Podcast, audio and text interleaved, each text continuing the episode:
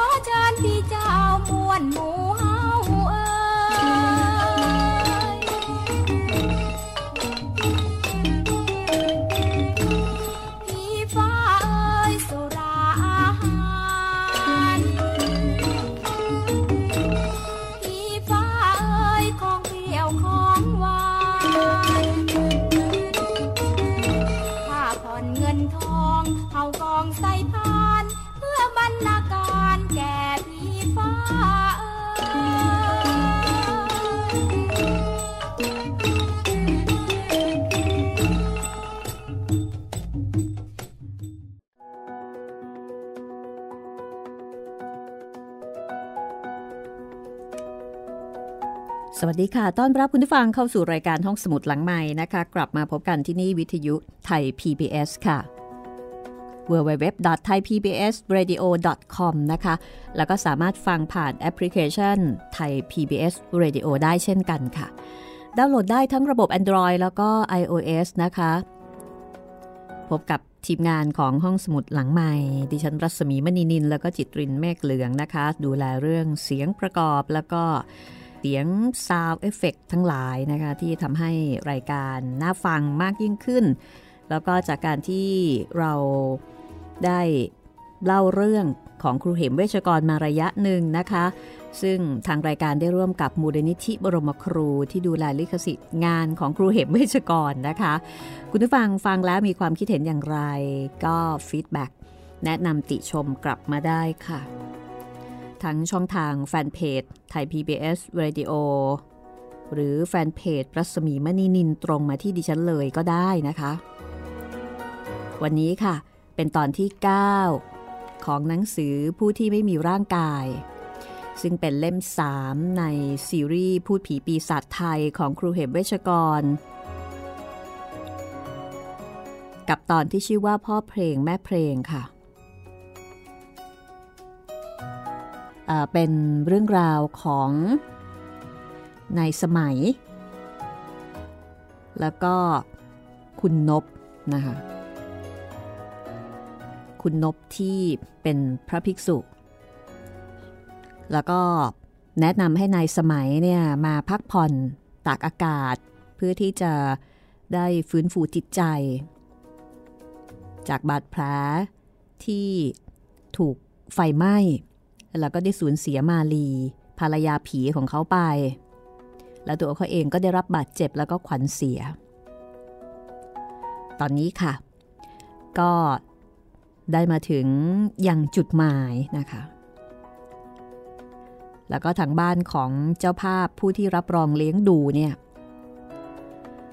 ก็ได้ต้อนรับขับสู้เป็นอย่างดี บ้านนี้ชื่อว่าบ้านพี่ใหญ่นะคะ เอาละค่ะ เรื่องราวจะเป็นอย่างไรต่อไปนะคะ เราไปที่บ้านพี่ใหญ่ ซึ่งกำลังจัดอาหาร เลี้ยงดูคณะที่มา ก็รวมถึงประเคนอาหารคุณนบซึ่งเป็นพระภิกษุด้วยพอเพลงและเพลงในเรื่องนี้จะมีประเด็นอะไรที่น่าสนใจนะคะ จะมีผีออกมาตอนไหน มีวิญญาณเข้ามาเกี่ยวข้องยังไง ติดตามฟังได้เลยค่ะ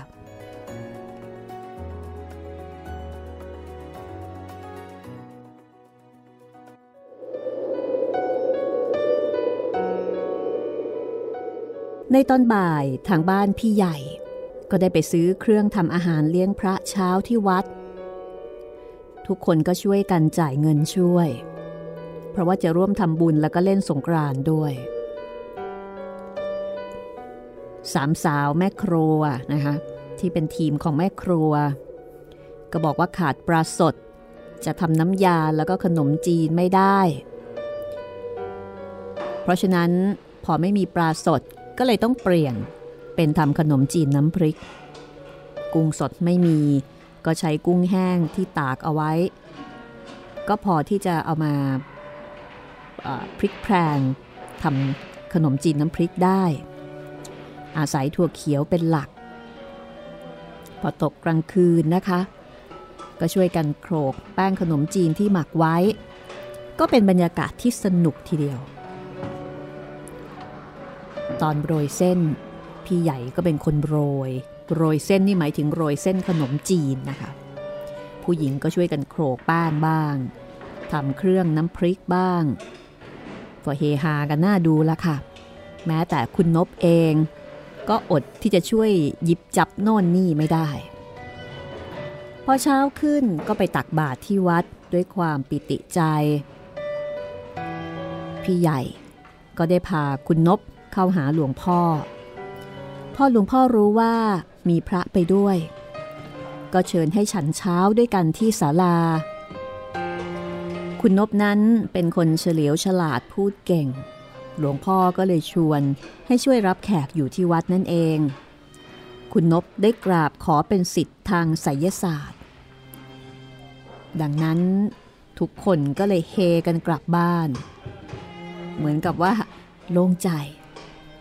ที่พระคือคุณนบอยู่ที่วัด ดังนั้นก็เลยเกินเหล้านะคะ กินเหล้าในที่นี้ก็คือ ดื่มน้ำตาลเมา ที่ทำกันเองอะคะ่ะ พูดง่ายๆก็คือว่ากินเครื่องดองของเมากันได้อย่างอิสระแล้วก็สนุกสนาน ไม่ต้องเกรงใจพระอีกต่อไป เพราะว่าพระอยู่ที่วัดแล้ว อาหารเช้าวันนั้นก็มีขนมจีนน้ำพริก มีหัวปลาช่อนใส่เกลือตากแห้ง ต้มโครงใส่ใบมะขามอ่อน มีเปรี้ยวมีเค็มมีเผ็ด เผ็ดด้วยพริกแห้งเผาไฟที่เพิ่มความหอม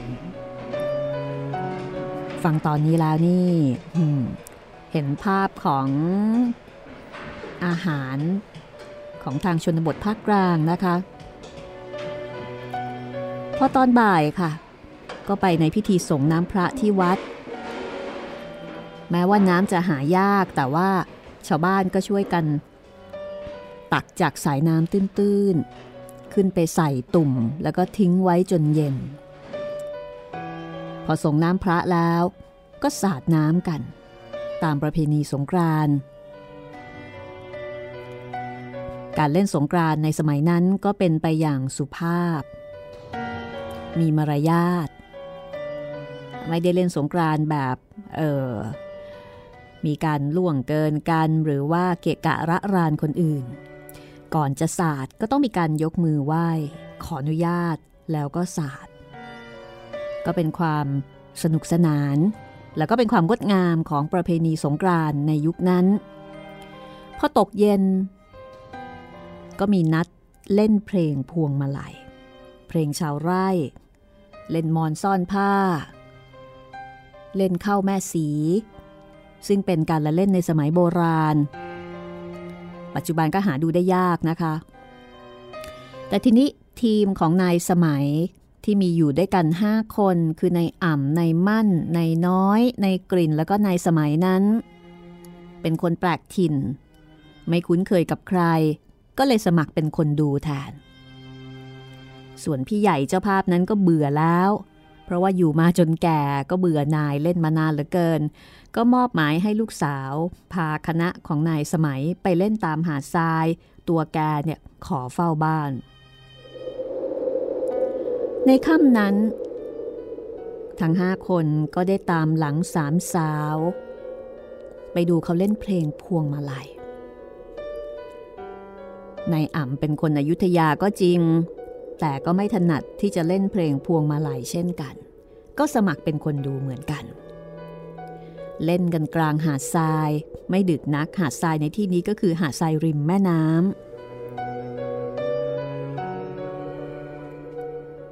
ทีนี้ในวงของการเล่นเพลงพวงมาลัยนั้น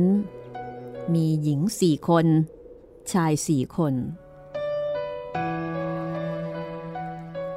ซึ่งในสมัยมองแล้ว รู้สึกว่าฝ่ายชายเนี่ยจะมี มีทักษะในเรื่องของการร้องที่อ่อนกว่า พูดง่ายๆก็คือว่าฝีปากไม่ค่อยจะทันผู้หญิง แต่ฝ่ายหญิงก็ดูไม่ค่อยจะปล่อยเต็มเม็ดเต็มหน่วยเท่าไหร่ อาจจะเป็นเพราะว่าผู้ชายอ่อนกว่า แต่ในครู่นั้นเองมีชายอีก 3-4 คน มาจากทางไหนก็ไม่ทันได้มอง ทั้งหมดเข้ามานั่งฟังเหมือนกับกลุ่มของนายสมัย ทางด้านฝ่ายหญิง ก็ชะม้ายดูว่าคนที่มาใหม่เนี่ยจะมีทีเด็ด เข้ามาช่วยว่าเพลงหรือไม่ ผู้หญิงที่เป็นแม่เพลง หน้าตาเป็นผู้ใหญ่กว่าคนอื่นๆ ก็ส่งยิ้มเป็นเชิงท้าทาย เหมือนกับว่า ถ้ามีทีเด็ดก็ให้โดดเข้ามาเล่นด้วยกัน อย่ามัวแต่เล่นแง่เล่นมุมอยู่เลย ว่าแล้ว ฝ่ายหญิงก็โปรย ร้องเนื้อเพลงท้าทายขึ้นไกลๆว่า เออละเหยลอยลับ ลอยลับไปนับปี มองดูมองไปดูคล้ายๆจะรู้จัก ครั้นว่าจะทักก็ดูใช่ที่ เหมือนว่าจะใช่ก็ยังไม่แน่ ถึงจะผันแปรแต่เขาก็ยังมี พวงเจ้าเอ๋ยมาลี ฉันพูดเท่านี้คงรู้ดีแล้วเอ่ย จากนั้นลูกคู่ก็รับซ้ำ เออละเหย ลอยฟ้อง วิสัยนักรำร้อง จะมัวมองอยู่ใหญ่ วิสัยนักรำร้องจะมัวมองอยู่ใหญ่ เรื่องเก่าๆ เรารู้กันดี จะนั่งทำทีอยู่ทำไม หายหน้าไปไหนมาเล่า ควรบอกเล่าพอให้เข้าใจ พวงเจ้าเอ๋ยมาลายลอยไปแห่งใดจงบอกบ้างเอ่ย นี่คือคำร้องท้าทายของฝ่ายหญิงค่ะ ตอนนี้พวกผู้ชายที่มาใหม่ก็ชักจะหันหน้าเขาปรึกษากัน ในสมัยกับพวกอีกสี่คน ก็หันเข้าพูดกันว่าพวกนี้น่าจะเป็นนักเพลงที่ใช้ได้อยู่ละ เพราะว่าฟังเสียงหญิงเปรยมานั้น ก็บ่งบอกว่าน่าจะคุ้นเคยกันมาแต่ก่อน ก็มีการแอบซุบซิบกันนะคะว่า ถ้าผู้ชายยอมเล่นก็คงจะได้ฟังของดีกันละ ทันใดนั่นเองค่ะ ชายกลุ่มนั้นก็ลุกขึ้น เอาผ้าขม้าคาดพุงให้กระชับ แล้วยิ้มตอบฝ่ายหญิง พรางยกมือไหว้ คือยกมือไหว้ผู้ชายในทีม ทีมเดิม แล้วก็บอกว่าขอเล่นด้วยสักคนจะรังเกียจหรือเปล่าก็ไม่ทราบ ฝ่ายชายก็ร้องตอบว่ายินดีที่สุดขอให้โดดเข้ามาเถิด ชายกลุ่มใหม่จึงยกมือไหว้ แล้วเดินเข้าร่วมวง จากนั้นก็ร้องเกริ่นขึ้นโดยไม่รังรอ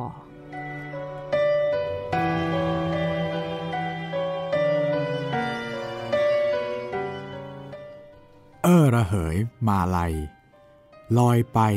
แล้วลอยกลับมา ลอยวนมาอีกหน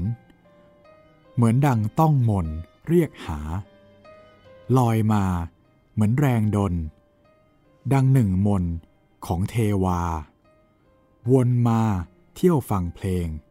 ได้ยินคลื้นเครงก็เร่มาหา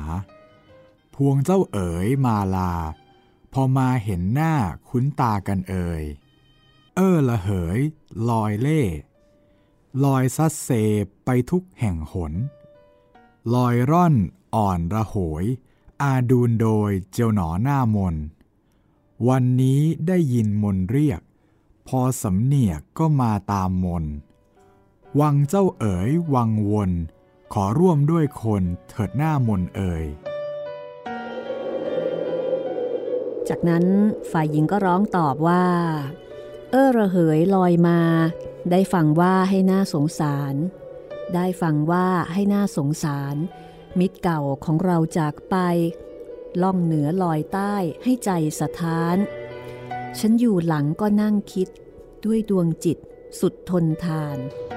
นับเดือนแล้วนับปีไม่เห็นเงาพี่มาพบผ่าน เจ้าชอบมะกอก ดอกพุตาน ช่างจากไปนมนานเลยเอ่ย เจ้าช่อมะกอก ดอกพุตานช่างจากไปนมนานเลยเอ่ย เออระเหยลอยรีก สงกรานทุกปีไม่เห็นหน เพื่อนหญิงของเรานี้หนา ต่างคอยท่าด้วยกันทุกคน เล่นเพลงคราวไร พบหน้าใหม่ก็จำจน หน้าเก่าของเราไปไหน ให้เศร้าใจเหลือทน ดวงเจ้าเอ๋ย ดวงกระมนพวกเราเฝ้าบนทุกคนเอ่ยดวงเจ้าเอ๋ย ดวงกระมนพวกเราเฝ้าบ่นทุกคนเอ่ยเออเออระเหย ลอยมาติดทำให้คิดแต่เรื่องเก่าๆทำให้คิดแต่เรื่องเก่าๆน้ำก่อนฉันร่อนเรือเพลง ไม่ปะกันเอง วังเวงไม่เบา มาพบกันน้ำแห้งคอน หรือมาเล่นก่อนเพลงเรือก็เอา ติต่างว่าลงเรือ คงจะดีเหลือเพลงเรือของเรา ดอกเจ้าเอ๋ยบานเช้า มาเล่นอย่างเก่าของเราเอ่ยมาเล่นอย่างเก่าของเราเอ่ยพอได้ยินชายร้องว่าอย่างนี้ คนฟังก็ชักจะหมั่นเคี้ยวละค่ะ คือแต่เดิมเนี่ยฝ่ายชายฝีปากไม่ทันผู้หญิง แต่ตอนนี้พอมีผู้ชายมาเติมมาเพิ่ม แล้วก็เก่ง อย่างนี้ก็สนุก ทั้งสองฝ่ายต่างก็หัวเราะกันเล็กน้อย แล้วฝ่ายชายก็เกริ่นบอกว่า เหลือบชะแงะแลเห็นสายสมอนจอดอยู่ฝั่งสาครน้ำไหล จะมัวเกาะนิ่งข้างตลิ่งทำไม จงมาร้องเพลงให้สนุกใจเอ่ย จงมาร้องเพลงให้สนุกใจเอ่ย ยามนี้ค้างบกเท่ากับตกไม้แห้ง เราจงมาเสแสร้งกันเถิดเป็นไร ติต่างเรือนั่นมันเอียง น้องจะเพลียงตกน้ำ พี่จะรีบกอดกำเอาเข้าไว้ มิให้น้องพร่ำตกน้ำตกท่า อันเรือแพนาวาที่ว่องไว เรารักจะเล่น ก็จงเล่นตามใจ จะมัวเฉยอยู่ทำไม เอ่ย จะมัวเฉยอยู่ทำไม เอ่ย ฝ่ายชายหยุดแค่นี้ คนดูก็ฮากันด้วยความสนุกหูแล้วค่ะ คือตอนนี้บรรยากาศของการประฝีปากต่อปากต่อคำเนี่ยทันกันแล้วก็สนุก ฝ่ายหญิงก็เกริ่นบอกว่า อเคลื่อนนาวาพี่เอ๋ยออกมาสาครก็ได้พบคำวอนอ่อนหวาน ขึ้นชื่อเจ้าชู้ ฉันรู้มาก่อน ชอบแต่กล่าวคำวอนตามสันดานเอ่ยเขาว่าตาลใกล้มดหรือจะอดกลั้น จงมาฟังคำฉัน อย่าเชื่อหวาน พอขึ้นกล่าวเกริ่น ก็เกินเห็นลาย รู้ว่าเชิงชาย อันธพาลกล่าวคำแก่หญิงกรุ้งกริ้งหากำไร จะกอดกำขยำไว้ให้สำราญ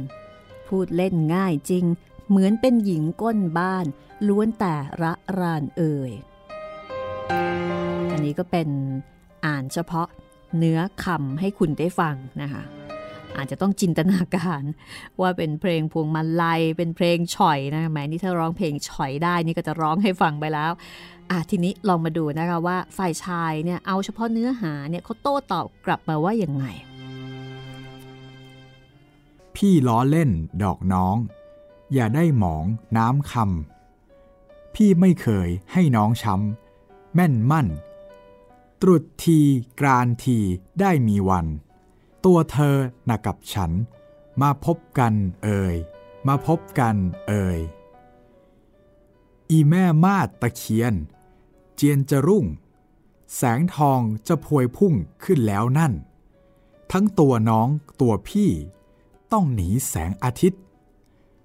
ต่อเมื่อมืดมิดมาพบกันเอ่ย ต่อเมื่อมืดมิดมาพบกันเอ่ย เนื้อเพลงตอนนี้ ฟังออกจะแปลงแปลงหู คณะของนายสมัยก็ฟังไปทั้งๆทที่ไม่รู้ความหมาย ก็คิดเอาเองว่าเหมือนเขาจะเล่นกรอนให้ตลกขบขัน เลยเอาแสงอรุณ มาเข้ากรอนลา ก็คิดในใจว่า ความจริงเนี่ย เพลงลาน่าจะหวานหยดย้อยกว่านี้กำลังที่นายสมัยนึกตำหนิ ฝ่ายหญิงก็แซงเกริ่นลาขึ้นบ้าง แล้วก็ไปในทางเดียวกันนั่นเอง น่าแปลกที่คนเล่นกรอนเก่งๆ กลับลงท้ายอย่าง ไม่เป็นสับปะรดหูเขาใช้คำว่าไม่เป็นสับปะรดหูก็คือไม่ได้เรื่องนั่นเองนะคะ ลองมาดูภาษาที่ฝ่ายหญิง ใช้เกริ่นลาฝ่ายหญิงบอกว่า ตัวพี่กับน้องมันก็ต่างหมองคร้ำกว่าจะออกจากถ้ำต้องมืดมัว เรามาเล่นกันพอสนุก ลืมทุกที่พันพัวก็ได้เพียงชั่วฟ้าสลัว น้องขอลากลับไปรับตา ลาไปต่อหน้านะพ่อทูลหัว ด้วยเวรและกรรม มันประจำตัว มันผูกนุงนัว เพราะกรรมชั่วเอ่ย ปรากฏว่า ไม่ทันที่ลูกคู่จะรับ ก็ได้เกิดเหตุอัศจรรย์ มหาอัศจรรย์ ในสมัยถึงกับสะดุ้ง ดลุกขึ้นนั่งยองๆทุกคนมองหน้ากัน ตาวาวไปตามๆกัน ทั้งกลุ่มหญิงแม่เพลงและกลุ่มพ่อเพลง ได้จางหายไปกับตา ในสมัยก็ลุกขึ้นยืน แต่อีกสี่คนยังตะลึงอยู่ผู้ชายสองสามคนที่ว่าเพลงกับแม่หญิงอยู่แต่เดิม หยุดร้องลูกคู่ ต่างพังะ แล้วเจ้าคนหนึ่งก็ร้องขึ้นจนเสียงหลง ผีหลอกเว้ย พอคำนี้หลุดออกมาจากปากเจ้าคนนั้น อีกสี่คนก็ได้สติ ผุดลุกขึ้นยืน แต่คนที่ร้องว่าผีหลอกนั่น ได้ออกวิ่ง คือหมายถึงคนที่ร้องว่าผีหลอก ออกวิ่ง แต่ร่างกายของคนคนนั้น กลับหายวับไปกับตาของทุกคน ผมแทบขาดใจตาย ผมก็คุ้นกับผีมาเป็นอย่างดี แต่ผีที่หลอกอย่างนี้ ไม่ใช่ผีที่มีเมตตาอย่างที่ผมเคยเจอกันมา นี่มันจงใจหลอกเราอย่างเกียดชัง ในพวกมันที่หายไปกับตา ยังแหกปากร้องอย่างสนุก คือทำเสียงหมาหอนไกลออกไป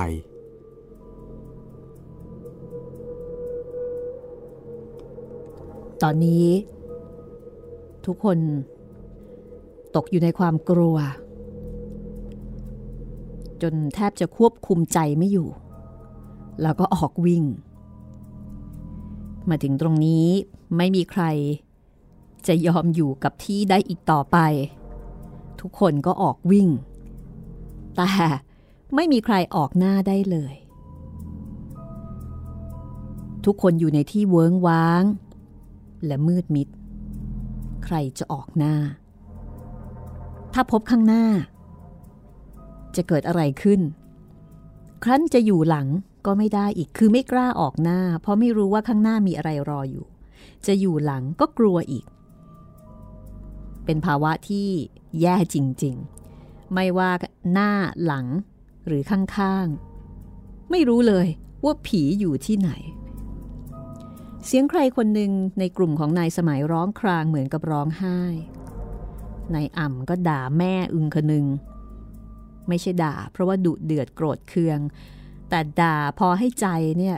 เกิดความดุพอที่จะต้านทานความกลัว เอาความโกรธมาต้านทานความกลัว สุดท้าย ทุกคนก็วิ่งเกาะกันเป็นกลุ่ม หูตามืดมัวไปหมด ในสมัยก็ร้องอยู่ในใจว่า เราเกาะกันไว้ตายก็ตายด้วยกัน ทุกคนตกใจกันอีกครั้ง ในสมัยหัวใจว่าเหมือนมันขาดออกไปแล้ว ที่ได้ยินว่า อะไรกัน ปรากฏว่าไม่ใช่อะไร นั่นคือเสียงพี่ใหญ่นั่นเอง พี่ใหญ่ร้องว่าเป็นห่วง เห็นหายกันไปเกือบจะรุ่งแจ้งจึงออกมาตาม พี่ใหญ่เป็นผู้เข้มแข็ง คุมพวกเราจนถึงบ้าน ผมตัวสั่น พูดอะไรคางกระทบกัน พี่ใหญ่ไหวดีนะ หยิบเหล้าเถื่อนอย่างแรงริงส่งให้ เราต่างหงายคอโดดกันอย่างเทลงกระโถน พอพระอาทิตย์ขึ้นจึงค่อยยังชั่ว นี่เป็นครั้งแรก ที่นายสมัยถูกผีหลอกหลอนเอา จริงๆนายสมัยก็เคยผ่านมาแล้ว กับประสบการณ์เรื่องผีผีๆคือต้องบอกว่าอยู่ในใจกลางดงผีทีเดียว แต่ผีเหล่านั้นสุภาพแล้วก็มีเมตตาต่อนายสมัย คือตอนที่อยู่บ้านเศรษฐีบุญตั้งใช่ไหมคะ อยู่กับมาลีอยู่กับบรรดาลูกสาวของเศรษฐี อันนั้นก็ผีแต่เป็นผีที่สุภาพแล้วก็ไม่ได้หลอกกันไงแต่ผีเหล่านี้เนี่ยเป็นผีที่ตั้งใจหลอก พอกลับมากรุงเทพ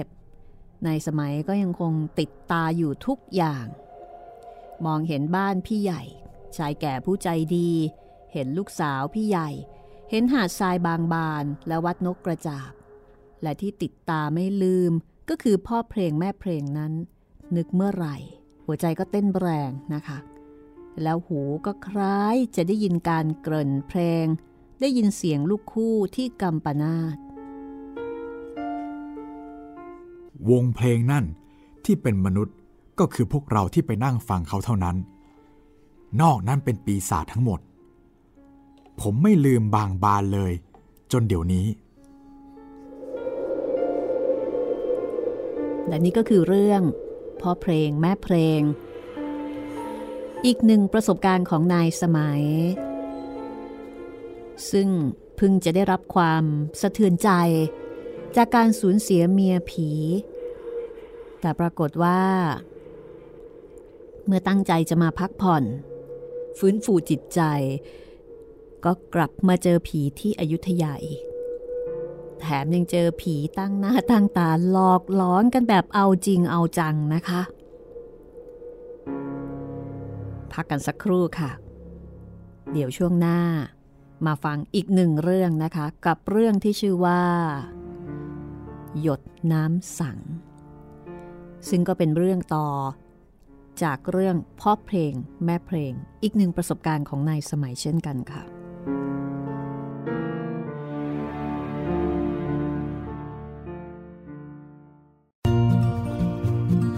ห้องสมุดหลังใหม่ โดยรัศมีมณีนิน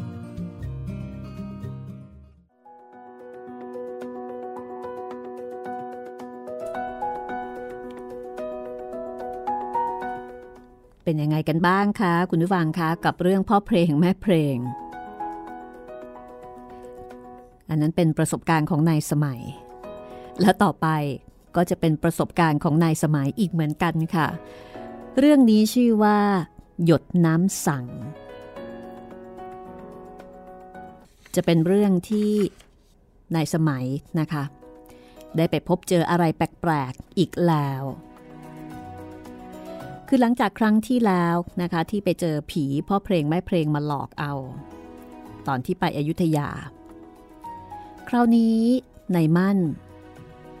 ซึ่งเป็นหนึ่งในคณะที่ไปเจอผีมาด้วยกันเนี่ยค่ะ ก็มาชวนนายสมัยไปเที่ยวอยุธยากันอีก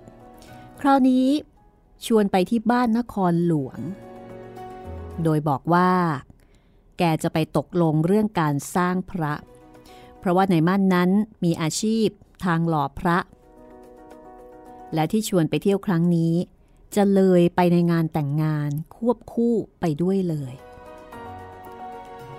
ในสมัยก็รู้สึกอึกอักใจนิดหน่อยนะคะไอเรื่องไป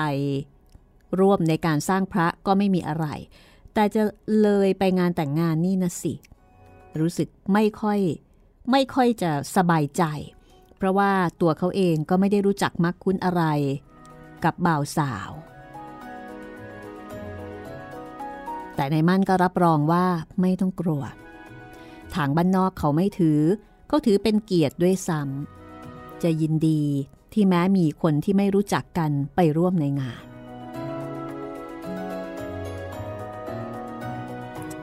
ทีนี้พอในมั่นรับรองเช่นนี้นะคะ ในสมัยซึ่งกำลัง อยากเที่ยว อยากเดินทาง เพื่อผ่อนคลายหัวใจ ก็เลยตกลงในการที่จะร่วมทางไปกับนายมั่น ไปอยุธยากันอีกครั้งค่ะ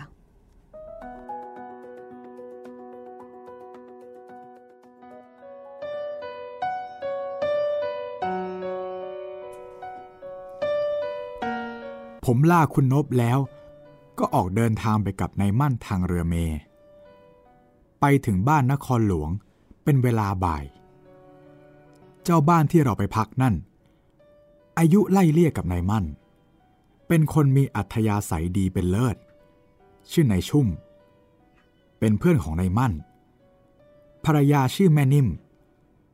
มีบุตรหญิงชายสองคน อายุราว 11 ปีถึง 12 ปี ครอบครัวนี้ให้ความสนิทสนมกับผมเป็นอย่างดี บ้านที่จะจัดงานแต่งนั้น อยู่ติดกันชั่วกั้นรั้วเท่านั้นเอง วันรุ่งขึ้น ถึงจะมีงานรดน้ำวันที่เราไปถึงเป็นวันศุกร์ดิบ มีคนเอะอะกันอยู่หลายคน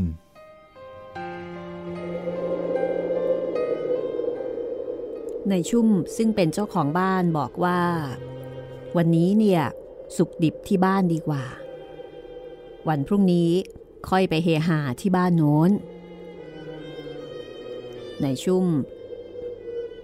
ซึ่งเป็นเพื่อนของนายมั่นเนี่ยนะคะ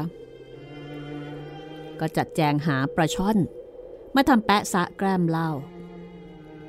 ต่างลงอาบน้ำในลำน้ำในชุ่มกับนายมั่น ก็ดำหาหอยทรายเอามาแกล้มเหล้าด้วย ในสมัยนึกสนุก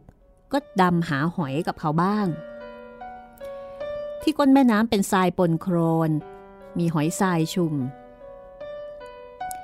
หอยทรายนั้นเป็นอย่างไร คุณผู้ฟังรู้จักไหมคะ รูปร่างก็คือหอยขมดีๆ นี่เอง ผิดแต่ว่าผิวมันจะสดใสกว่า ไม่ดำเหมือนหอยขม พอดำลงไปครั้งหนึ่งควานขึ้นมาได้ ครั้งละประมาณ 3-4 ตัว เอาใส่ข้องที่ลอยน้ำไว้กับลูกบวบ กว่าจะขึ้นจากน้ำก็งมหอยมาได้ประมาณครึ่งถังใหญ่ พิธีการของในชุ่มที่ทำกับหอยก็น่าสนใจนะคะ อันนี้เป็นเสน่ห์อีกอย่างหนึ่งของการอ่านงานของครูเหม ก็คือจะมีการบรรยายถึงวิถีชาวบ้านอาหารการกิน คือจะมีการเอาหอยแช่น้ำในอ่างแล้วก็ตำพริกขี้หนูใส่ลงไป จนกระทั่งน้ำนั้น มีรสเผ็ด หอยก็จะพากันอ้าปากคายทรายออกมาจากปากจนหมดสิน้น เมื่อจัดการต้มสุกดีแล้ว ก็เอาหอยใส่ตะแกรงผึ่งไว้ แล้วก็รีบตำน้ำจิ้มทันทีอย่างง่าย ๆ วิธีตำน้ำจิ้ม ก็คือเอาพริกขี้หนูแห้งพั่วไฟ แล้วก็ตำให้ละเอียด ละลายด้วยน้ำปลา บีบมะนาว แล้วก็มียอดถั่วฝักยาวต้มสุก เอาไว้กินแกล้มกับหอย วิธีกินหอยทรายก็ไม่ต้องต่อยก้นแล้วจุ๊บเหมือนกับหอยขม แต่ว่าเขาจะใช้หนามไผ่ค่ะ เอาหนามไผ่เนี่ยแคะหอยออกมาแล้วก็จิ้มน้ำจิ้ม ใส่ปาก แล้วก็เอายอดถั่วที่ต้ม จิ้มน้ำจิ้ม ใส่ปากตามไปด้วย ฟังแล้วนึกอยากลองขึ้นมาทันทีเลยนะคะ กับวิธีการกินหอยทรายต้มจิ้มน้ำจิ้ม แกล้มกับถั่ว ถั่วฝักยาวต้มนะคะ ซึ่งในสมัยก็บอกว่า มันช่างอร่อยถึงใจจริง ๆ ผมดื่มเหล้าไป จิ้มหอยใส่ปากไป รู้สึกว่าลืมทุกสิ่งทุกอย่างในโลกนี้หมดสิน้น เหล้าเถื่อนแถวนั้น เขาต้มเพียง 28 ดีกรี ไม่รุนแรงนัก แต่กลิ่นมันนะสิ หอมเหมือนน้ำตาลทรายที่อัดอยู่ในโหลแก้ว ยกถ้วยขึ้นจรดริมฝีปาก กลิ่นมันคล้ายน้ำหวานไม่น่าจะมีฤทธิ์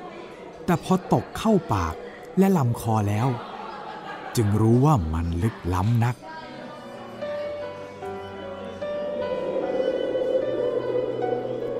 ทุกคนก็แหมกินหอยต้ม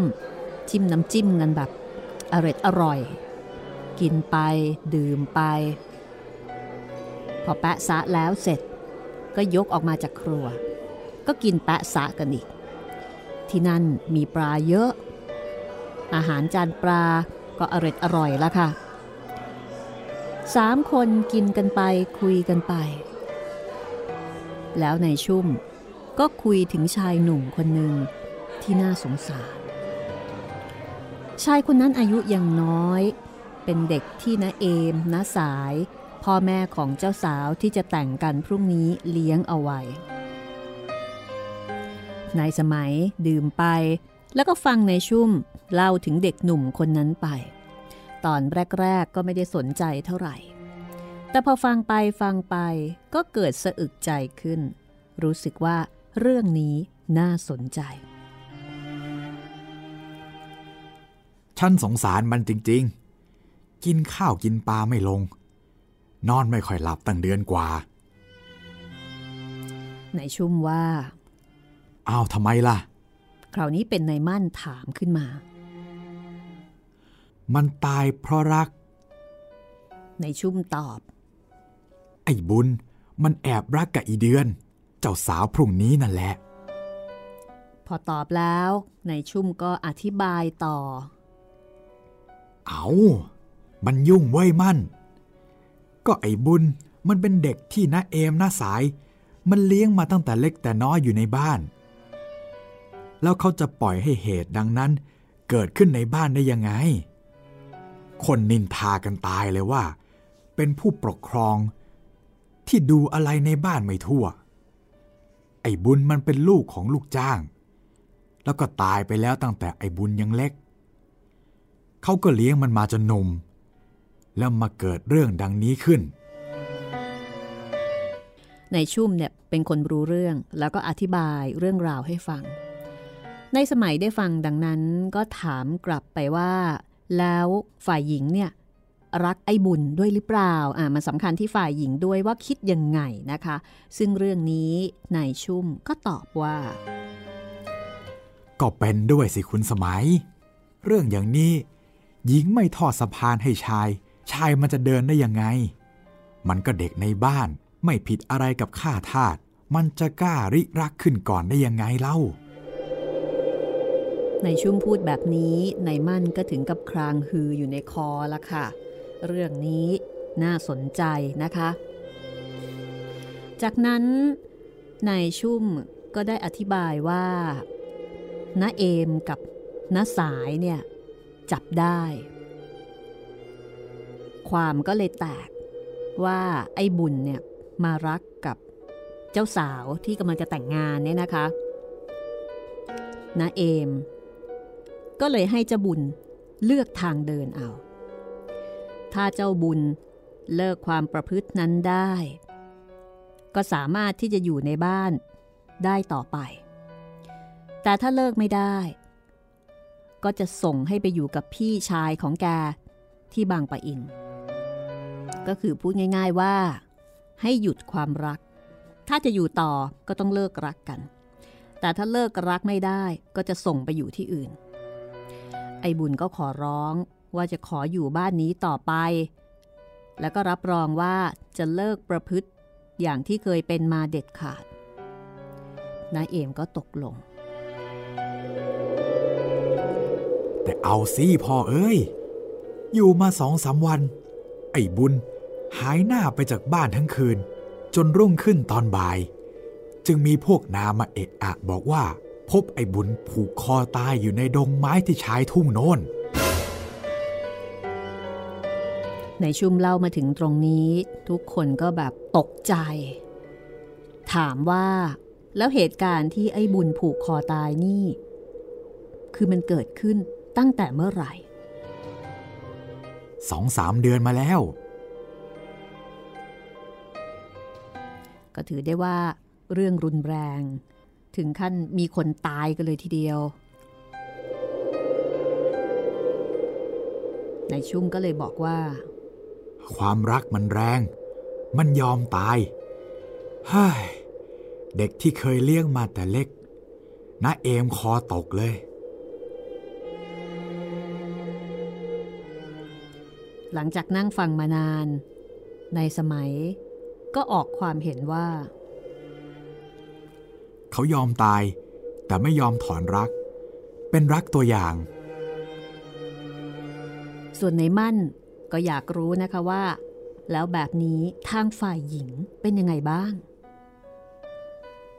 ก็ร้องไห้ แล้วก็ล้มเจ็บ หมอว่าเป็นโรคหัวใจ นี่จัดว่าเขายันชั่วแล้ว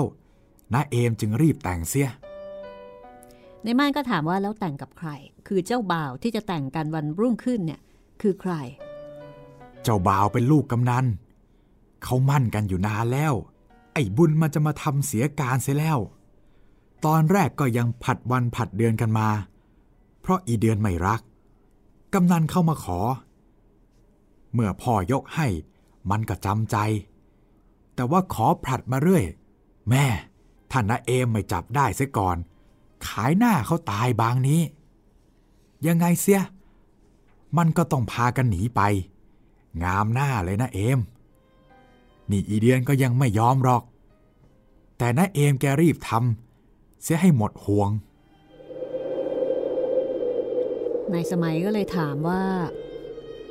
แบบนี้ แล้วนาเอมเนี่ย เผาศพในบุญด้วยหรือเปล่า เอาต้องเผาสิ เลี้ยงมาแต่เล็ก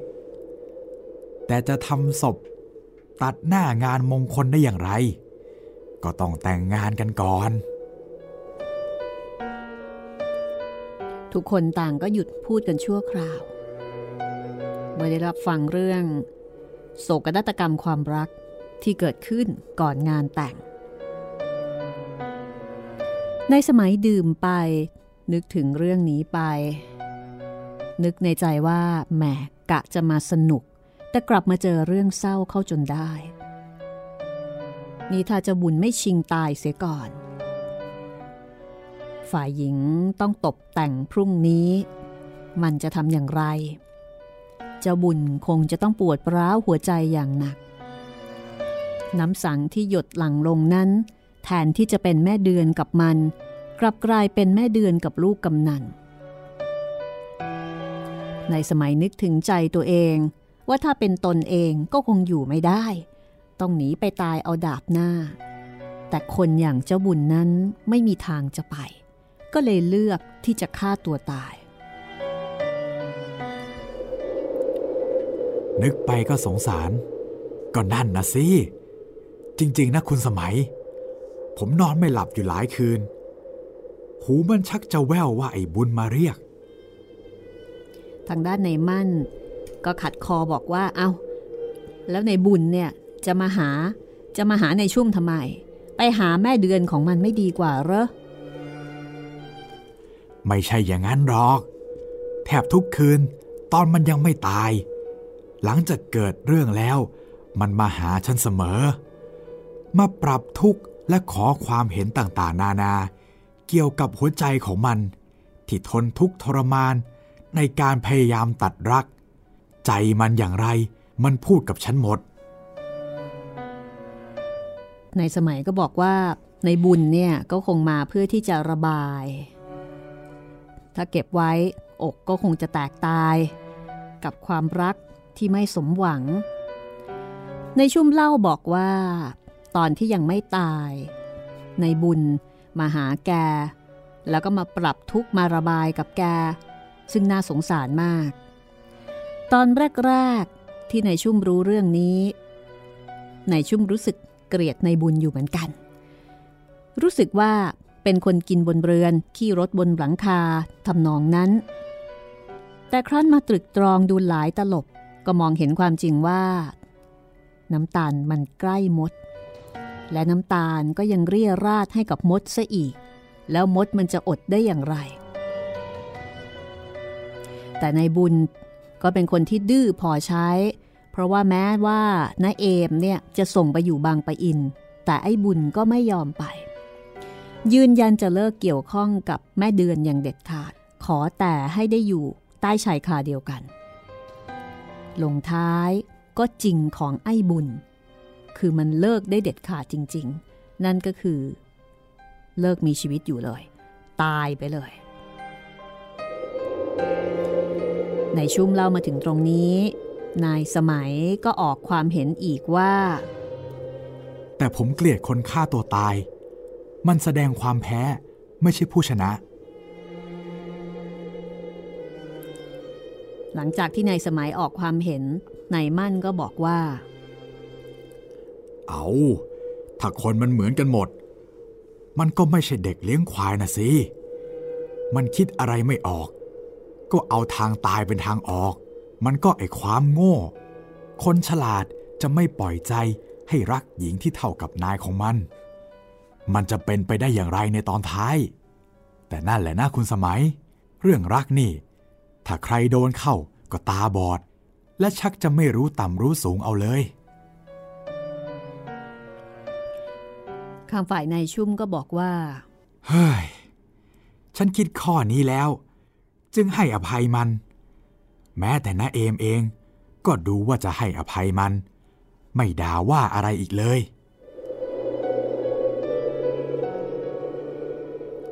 จากนั้น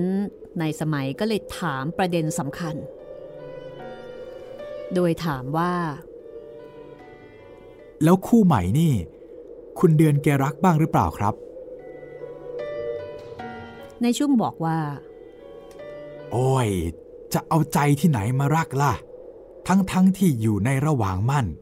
แม่ยังมารักกับไอ้บุญ ยิ่งไอ้บุญมาตายลง แม่ก็เศร้าโศกล้มเจ็บ พึ่งจะค่อยยังชั่ว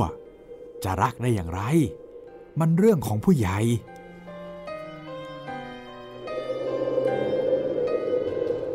สามคนคือในสมัย ในมั่นแล้วก็ในชุ่ม ต่างก็พากันวิพากษ์วิจารณ์ เรื่องหนุ่มสาวที่มีกรรม เป็นการย่อยอาหารย่อยเหล้าไปเรื่อยๆสำหรับตัวของนายสมัยเอง แม้ว่าจะร่วมวงวิพากษ์วิจารณ์ แต่ใจของเขานั้นไม่เห็นด้วยในความรักของหนุ่มสาวคู่นี้ เพราะมันเป็นความรักของเด็กรุ่นหนุ่มสาว จะเอาเป็นสาระนั้นไม่ได้ เพียงว่าเกิดมาเป็นคน ใครๆเขาก็รัก ก็มีลูกมีเมียกันทั้งนั้น เป็นหนุ่มสาวก็รักกับเขาบ้าง รักตามอย่างกันไป จะหาเหตุผลอะไรที่ไหน รักกันไปอย่างโง่ๆ จริงอยู่ในสมัยเองก็ยังหนุ่ม แต่ก็ไม่เห็นด้วยแล้วก็ไม่เชียร์ในสมัยเห็นว่ามันเป็นความรักแบบเด็กๆ ที่ต่างปล่อยใจตามสบาย ไม่ได้คิดว่าจะเป็นความรักที่เป็นไปได้ หรือไม่ได้ หรือเป็นไปแล้วมันจะงดงามหรือไม่ คือหมายถึงว่าคนที่รักเนี่ย ไม่ได้คิด ว่ารักนี้จะเป็นไปได้หรือเปล่า ได้แต่ปล่อยใจ ปล่อยอารมณ์ไป คือในสมัยไม่เห็นด้วยกับไอ้บุญนั่นเอง ในชุ่มก็บอกว่า ตอนที่ในบุญยังอยู่เนี่ยมักจะพูดอะไรอะไรกับในชุ่มหลายหน รู้สึกจะมีลางตายอยู่บ่อยๆ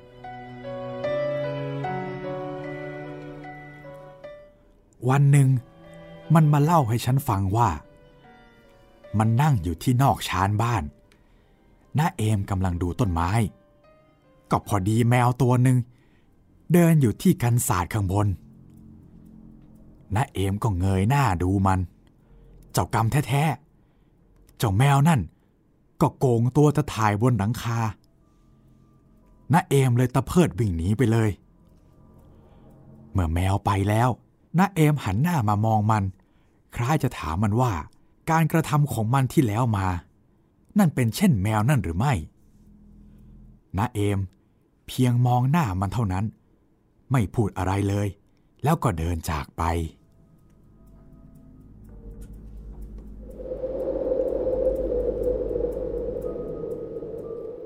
ซึ่งเหตุการณ์นี้ทำให้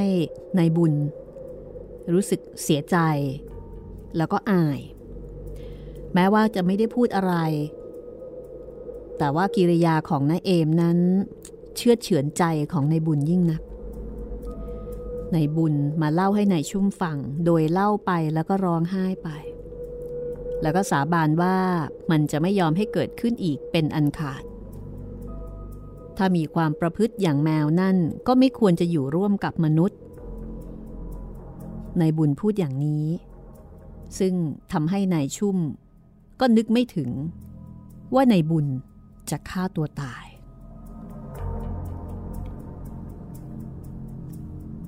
ในขณะที่นายมั่นก็บอกว่า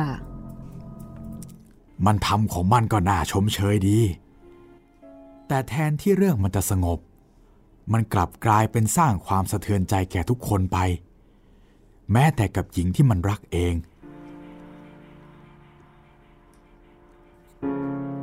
นี่คือ